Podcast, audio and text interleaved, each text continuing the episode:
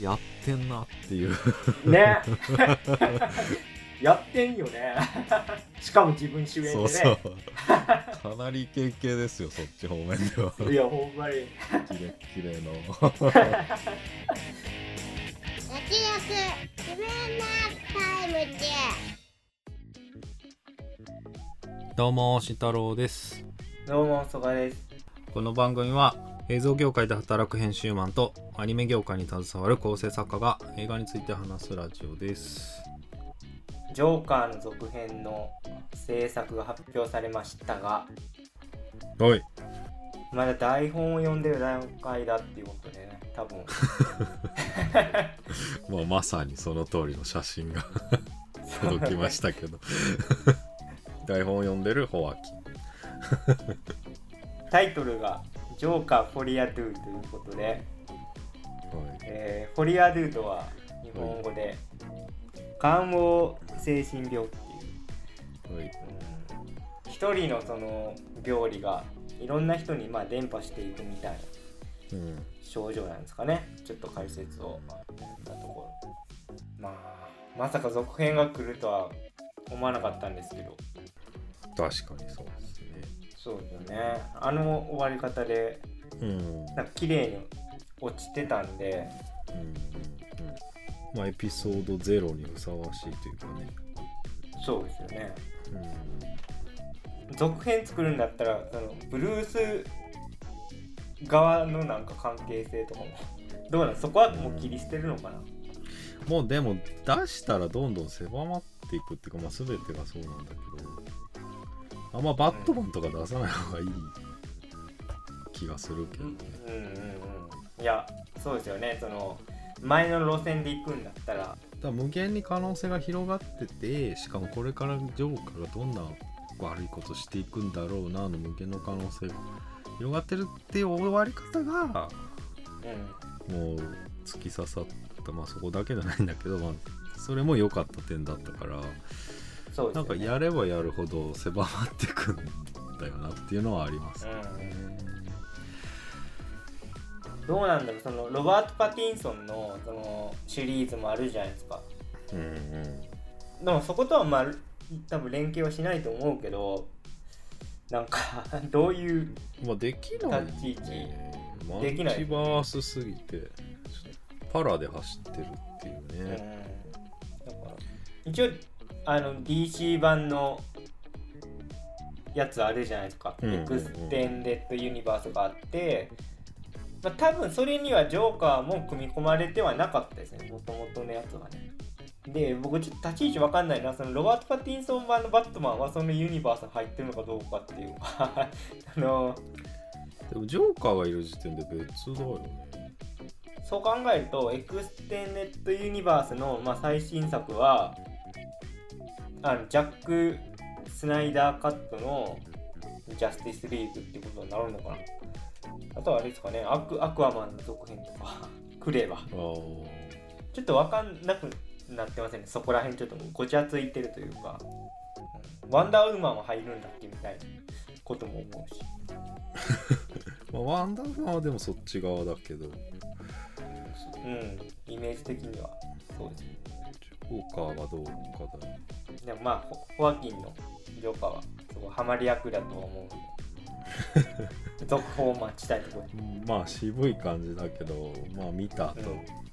よし最高だぜっつって言ってる可能性もある。やっぱなっつって。最初が良かったからなっつって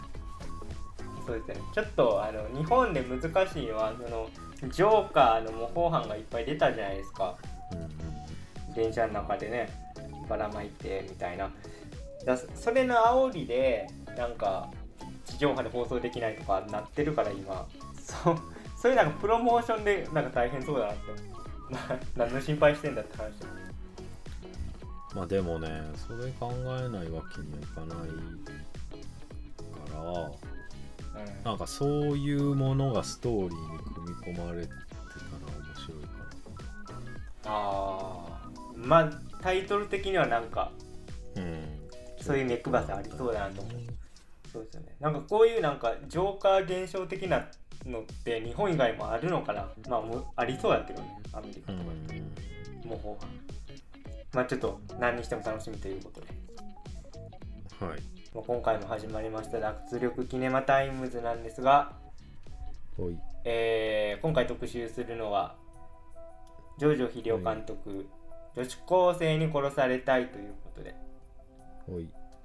えあらすじをお願いします。女子高生に殺されたいがために高校教師になった男東山春人。彼は理想的な殺され方の実現のため9年間もの時間をかけて計画を練ってきた。彼の理想の条件は2つ完全犯罪であること全力で殺されること条件を満たす唯一無二の女子高生を標的にタイプの異なる4人にアプローチしていく。という内容になっております。でまずは、えー、商業に参りたいんですけども、えー私曽我はですねすごい楽しかったんですがアマプラ来るの早すぎんということで まあこれ別にあの女子高生に殺されたいに始まった話ではないんですけどまあ先行のハサウェイの時に一番思いましたよね。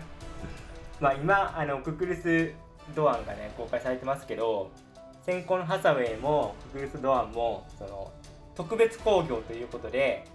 えー定義の上では映画ではないとあれは特別の興行なのだということで全国一律1900円っていうね話なんですよ。だからサービスデーとか、まあ、適用されないと。あれは映画ではなくて公演なので。うん。まあ、何ですかね、ライブのパブリックビューイングを映画館で見てるのと、まあ、同じことだということなんで、まあ、それがね、それだからジオリジンの頃からそうであ、そうなんですよ、ね。なんか不思うん議だなっていうのはあったよね、ガンダムオタクだったら払うだろうと。いうことなんですよね。まあ、ただすぐ見れるようになるっていうねネットで。まあね、そこ、まあだから、うん、それもあるし、あと、先行のハサウェイですごいびっくりしたのは、劇場でそのブルーレイがもう買えちゃうっていうね。あだから本当になんかその太いオタク狙い撃ちだなというか、あ、まあ、それは評判は良かったんでしょ。よかったよかった結構売れたって、売れいやむちゃくちゃ売れた。で先行のハサウェイ自体もすごい興行がガンダム映画史上でもねめっちゃ上位に来るぐらい良かったからまあこのマーケティング的には間違ってないってことなんですけど、えー前回か前々回にちょっとムビチ系の話をしたんですけどでその時にちょっとなんか映画のグッズちょっと最近高くなってるなみたいな話して、えー、と新ウルトラマンも通常版のパンフレットとなんか豪華版とかあって、まあ、豪華版だとちょっと2000円近くみたいな話があったんですがククルス・ドアンは、えー、とパンフレット3種類あるんですよね。びっくりしたんですよ。通常版あとなんか特別版限定版みたいな感じで限定版に至っては多分5000円ぐらいするんですけどまあでも買う人いるからなっていう えしかも8週連続かなんか入場特典もあるんだ そうそうそう。いやだああいうのってさもうサービスで前提のシステムだと僕思ってたけど 違うんだね。すごいこうプロモーションしてるなっていうか。まあえっと話がそれてしまったんで女子高生に殺されあたい。あれじゃない。こいつらガンダム行かねえんじゃねえかって思われてるじゃない。バレてんじゃんいやー見透かされてしまったな。ギクっていう。ここでこんな話すってこと。まあまあ。えーまあ、女子高生に交際たいなんですけども、まあ、これはでもぶっちゃけちょっと嬉しかったというか、あのー僕らが何月かちょっと忘れちゃったんですけど注目映画の中にも挙げてた作品ででタイミング的にちょっとね見逃してたんでこんなに早く見えるのはぶっちゃけありがとうってただ その劇場行った人のこと考えるとちょっとさせんねっていう。これ4月1日ですね。いやーそれがもう見えちゃうんだけどすごいスピードですよね。でちょっとまあ本編の話もしていきたいんですけどもえー、と原作があってですね、えー、と古谷宇佐丸先生の漫画元になってるんですけど、えーまあ、有名なところで言うと「ライチ光クラブ」とか「定一の国」とかがすごい代表作なんですがなんかね僕は古谷先生っていうとやっぱ美男子をずっと描いてきてる人だなと思っていて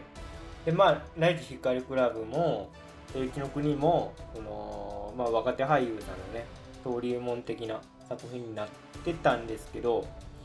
今回はそのなんか美男子要素っていうのはむちゃくちゃ封印してて、まあ、唯一ね田中圭さんはちょっとなんか美男子的なポジションにいるんですけど、まあ、今回のやっぱ注目すべき点はその4人の女子高生というとこでまあね4人ともみんなすごい女優さんに力があるなと思ってそこが一番の魅力になってるんじゃないですかね。なまあそこはちょっとなんかジョージョ監督も手腕もあるのかなと思いましたね。すごいみみんな魅力的でまんべんなくやっぱちゃんと撮れてるしでまあその中心に田中圭さんがいるわけですけど本当はその元カノ役の大島由美子さんもねむちゃくちゃいい演技してたんだけどだちょっと印象が弱くなってしまうぐらい、まあ、4人の女子高生が良くてで物語の推進力的にもちょっと僕は原作読んでないんですけど原作読んだ人のレビューとか見ると結構あのアレンジ加えてるらしくジョージョ監督が。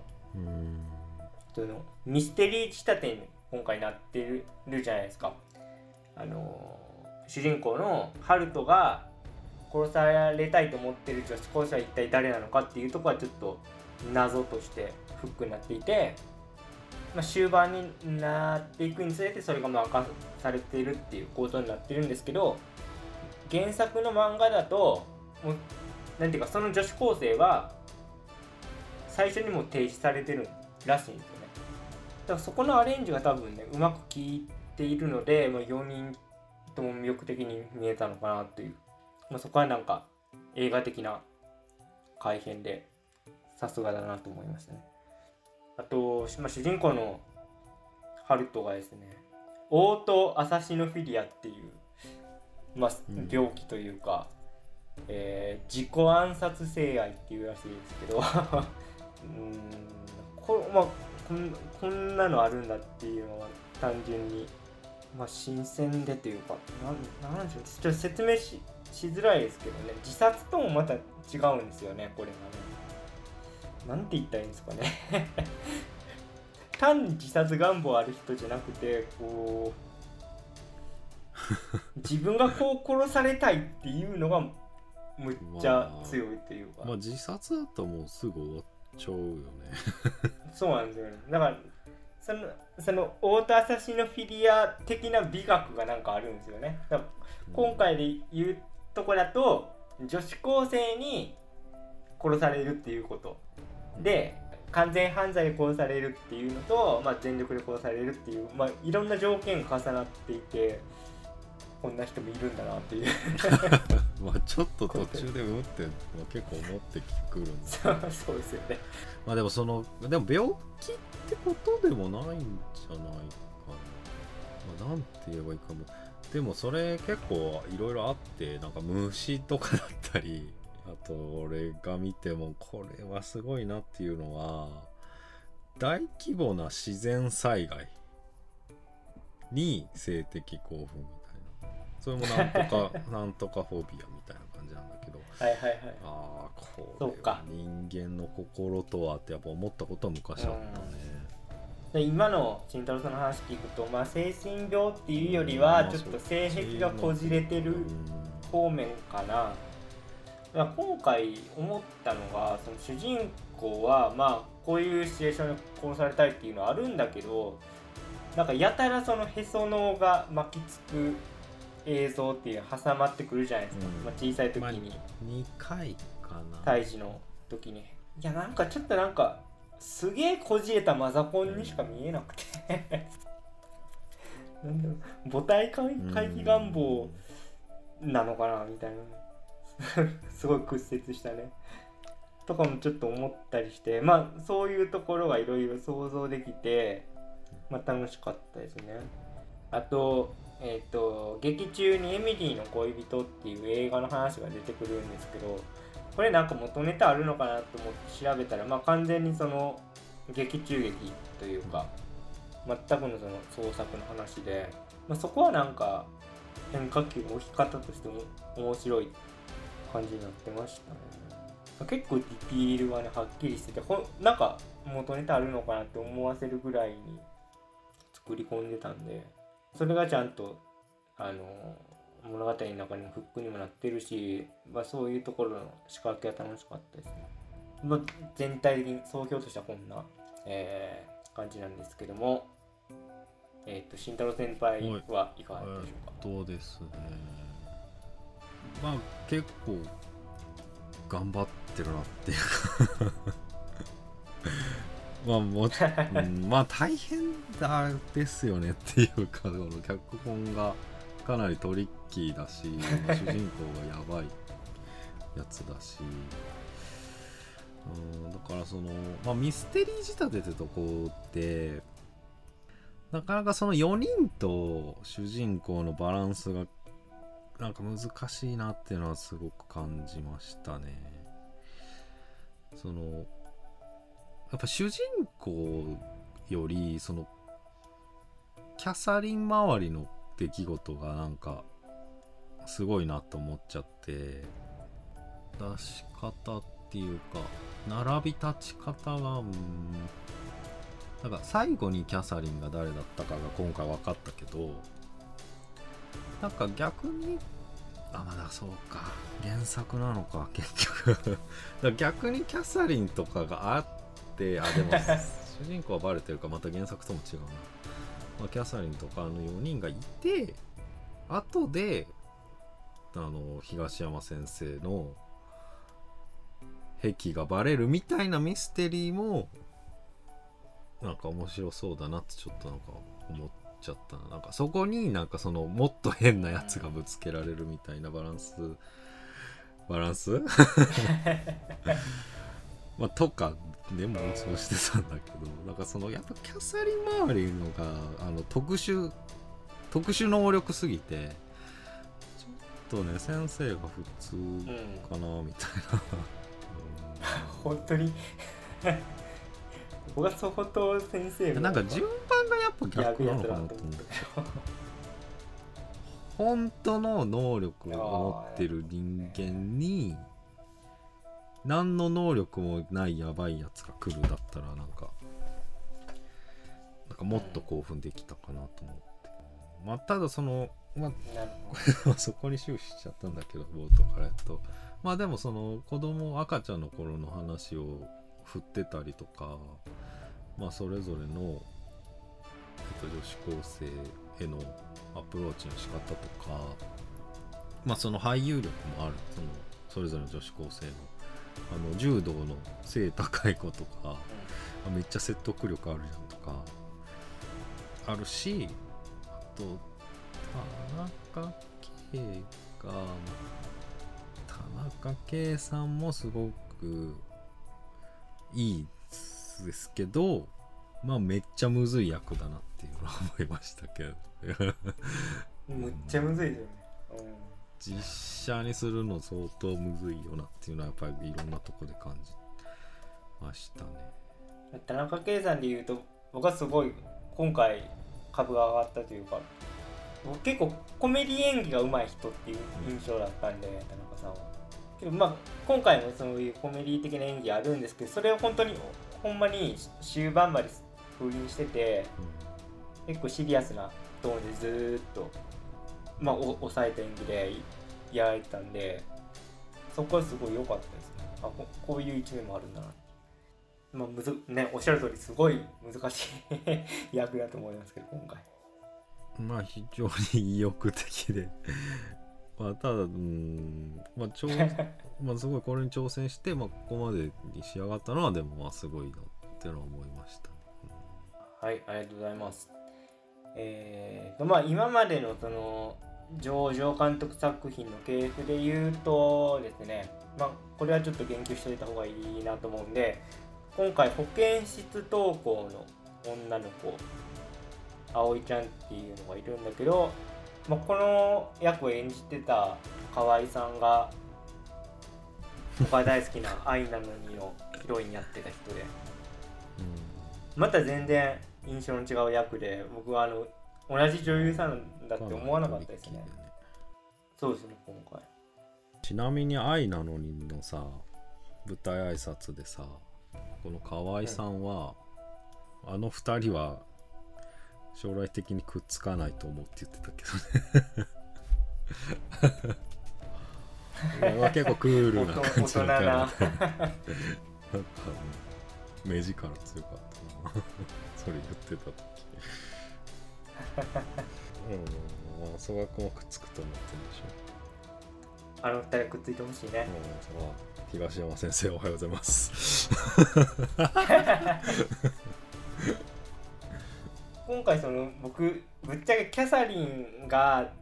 誰だ予想でいくと僕まあ明らかに最初も葵ちゃんっぽく描かれてたじゃん。ああまあそうだね。最初東山先生が転任してきた時になんか後ろ姿見ていきなりちょっと具合悪そうになるじゃないですか葵ちゃん。だからなんかあれ関係あるのかなって思ってたんですよね序盤は。でもそしたら、まあ、今度はねあの演演劇の脚本の子とかも出てくるし、まあ、そういうなんか起伏のつけ方はすごい良かったしあとまあ柔道少女のねああの子もなんかまあ、ちょっととある事情で腕に負傷して、あれ一気にキャサリンまあ実際力あるから。ことになってるし。まあ浮上してくる。だからそこら辺のさ誰が誰がが多分原作だともっとあるのかなとか思ったんだよ実はないらしいですね。な まあね。そこはね。ただ最初からキャサリンが分かってる状態っぽい。あのそこもっと引っ張れるっていうかね。全然面白かったけどね、そこの入れ替わり立ち替わりが。あと個人的に思ったのはまあその今回のその先生が臨床心理士なんですよね。東山先生は臨床心理士で、まあ、そこでちょっとキャサリンと出会ってしまったんで教師になったんですけどなんか上条監督の手際が良すぎてその4人の女子高生とまあお近づきになっていくじゃないですか。でそこにはなんていうか臨床心理士っぽいテクニックも使ってるんですよね。よく見るとね。だでもそこむっちゃ手際いいからああっさりだからなんかなんていうのそそこがまあいや僕いいいい意味で手際がいいんですけどあっさりっていう。なんだろうな。だから田中圭がただただプレイボーイみたいな風にも見えるよね、そうそうそう。うん、あんま臨床心理士推しじゃなかった、うん、だからそこでなんかそうなんですよ。臨床心理士的なテクニックで、んまあ、JK を籠絡していくっていうとこがあれば最終的にキャサリンとの全面対決の時にだからそそういうスキルでなんとか対抗していく線も見えてきたのかなっていうのはちょっと思っちゃいましたけど、まあまあでも難しいですよねどういうバランスで描くかっていうか。あとまあ元カノも出てくるじゃないですか。だからそそこはなんか心理テクニックの応酬みたいになっうん。てるから、まあ、でも最終最終的には睡眠薬書いてあったけど。元カノ激ヤバなんだよ 結局僕僕も同意見でなんかキャサリンより元カノが一番怖か普った。通にね。なんかオチを見見た時にえ一番やべえやつ元カノやんって思っちゃったな。そうかじゃあ単にその振られたことが納得いってない執念でお前執念ここまでやるんだっていうか。止めようっていう意思はあったんだろうけどそれでその手段使う。臨床心理士会では日常茶飯事なのかな いや睡眠剤いやだなっつって眠剤だなって言ってだって田中圭のカウンターは鮮やかじゃん。読み切読み切ってるわけじゃん。うん。でそこのなんか駆け引きをいや面白かったいやですよね。民罪に関してはえ？って思ったけど。だこいつら大丈夫かっていやそうでしょ。睡眠薬かいと思ったけどなまあ元カノは一応表面上は東山先生助けたいっていう動機で動いてるんだけどなんか意地悪に見るといやもう振られたこと納得してないだけじゃないのかって。まあまあ文化祭後もちょっと最終不的に穏だったもんね見方によっては、はいはいそうなんですよ文化最後まあもうちょっとこっちを言ってしまうとその東山先生の計画は失敗に終わり結局 まあ死ねずじまいとね。滑稽な姿を晒して晒した上に。でまあき都合よく記憶を失ってその元カノがいる病院に、まあ、ご入院中というところで終わっていくんですけど、あそこはもう完全にまあ多分ジョージョ監督もそういうバランスでやってると思うんですけどえっと東山先生がいる病室の外に雲がいるみたいな絵があってですね。もう完全にこれ囚われの身になってしまったのか東山先生はみたいなふうに僕は見てじゃあ雲って誰かなって言うとまあ元カノが一番雲っぽいよねっていう。結局東山先生は入院してしまいあの舞台の脚本書いてた子はもう新しい男ができ柔道のあの子はちょっと分かんない。まだ好きなのかな、まあでも一つの達成というか吹っまあ切れた、吹っ切れた風だよね。まあね吹っ切れたとも取れるよね。でまあ真帆ちゃんがいて、まあ、真帆ちゃんはどうどういう感情なのかって最後までちょっと分かんなかったなまあでもまだ好きなの。よりが多分あのラストの段ラストの段階で言うとその別人格は多分消えたのかな、とは思って。いやでもどうなんだろうな。難しいですかね。まあキャサリンはい、いないでしょ少なくとも。いや香りだっけ？香りがいるんだったら香りが出てくるんだったらキャサリンまた出てきそうだけど、うん、だから最最後はどういう感情なのかどういう精神状態なのかっていうのはちょっと分かんなかったね。でまあ真帆ちゃんの親友の葵ちゃんはまあ最初から別に東山先生には好意ない。ああでも知らないもんねあのキャサリンのあの子は。真帆ちゃん。そうそうそう。東山先生の計画をってことうん知らないね。そううん僕知らないからあんな、うん、あんま顔寄せで見せられても別に 意味ないっつうか。あれは香りだったみたいな。あまあでもそうその線も残してるでしょ、あの取り方は。今これは果たして真帆なのか香りなのか。はたまたキャサリンかぐらいのちょっとなんか含みの持たせた感じではあるなと思います。でもそこぐらいしかないよね真帆であってもしょうがない。うんそうですね、まあ、あとはちょっとその終盤まあこれ意図的にそういう演出にしてるんですけどちょっと笑ってしまったのはあの東山先生がまあ計画を実行に移してそれを阻止されてしまい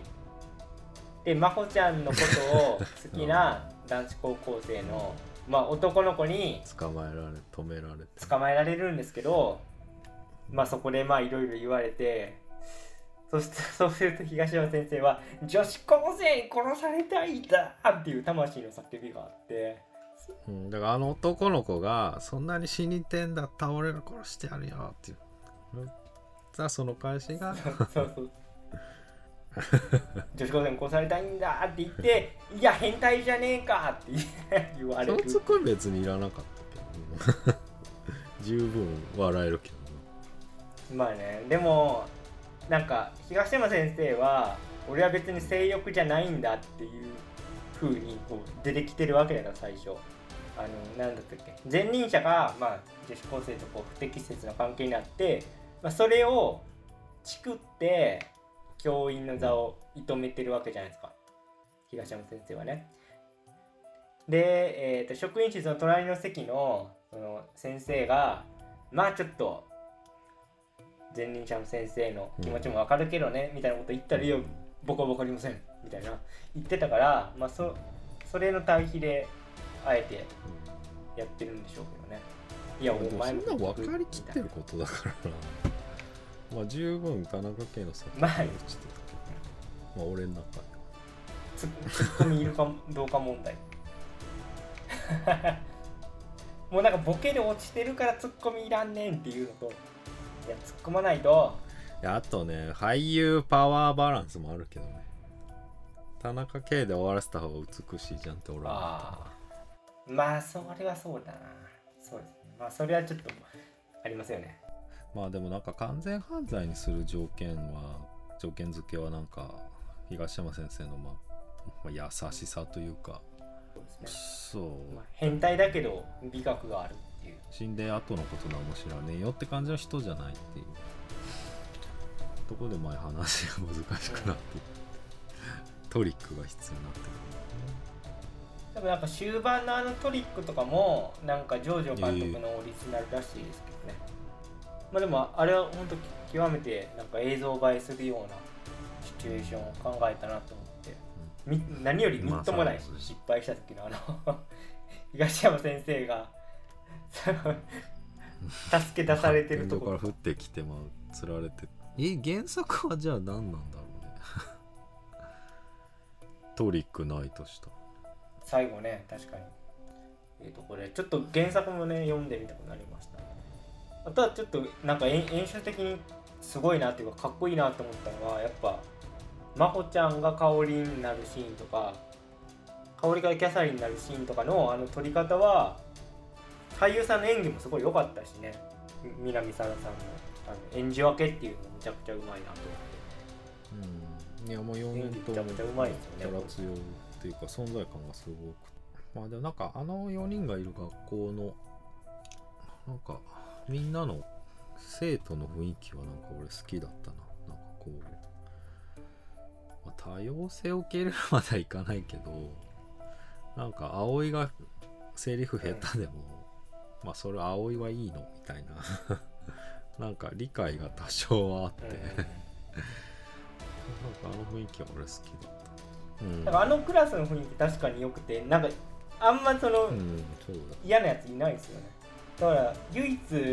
や嫌なやつだっていうのはその柔道少女に突っかかってくるデブ。まあ最後ね一本でゼロされてしまうんですけど。ここはまああそこの、まあ、最初だからまあ犯人柔道の女の子なんじゃないかみたいなクラスになるんだけどそこは結構ねちゃんと理性的に東山先生を説明すると まあ納得してくれるあそこから若い行くかっていう。あうん、そうっす。聞き分けはむっちゃいいさすが進学校と思ってうん似たかこうちょっと結局僕あの見終わった後も結構考えてたんですけど答えが出なかったのはあの熱帯魚を学校に買ってたじゃないですか、でまあ葵ちゃんは結構気にかけてて。で熱帯魚死んでしまって、まあ、それをね真帆ちゃんと一緒に埋め埋めるんですけどあれはなんかむちゃくちゃ意味あるなと思ったんだけどなんか何の意図があったのかっていうの結局分かんなかった。聖書的な話で言うと、まあ、魚っていうの。は祝福と呪いの象徴という説とあとまあキリストの分身説もあるんだけど、まあ、今回はまあ単にそのこれから不穏なことが起こるよぐらいの死の匂いっていうのはめちゃくちゃあったからおおお墓作るとでもさ、一番、あの子供の頃に一番最初にキャサリンが発動した時も、あの金魚鉢はあって、魚は死んでるあそうなんだそこ見落としてましたけどね。うん、そんなことなのかな。キャサリン発動のトリガーの第一段階だったのかな。うんあーでもあありえるかもなまあなんか単に今後の展開の動線にししてるだけではなさそうだったからちょっと広い意味での舞台装置みたいなことにもなってるのかもしれないとこれも普通の感想ですけどあの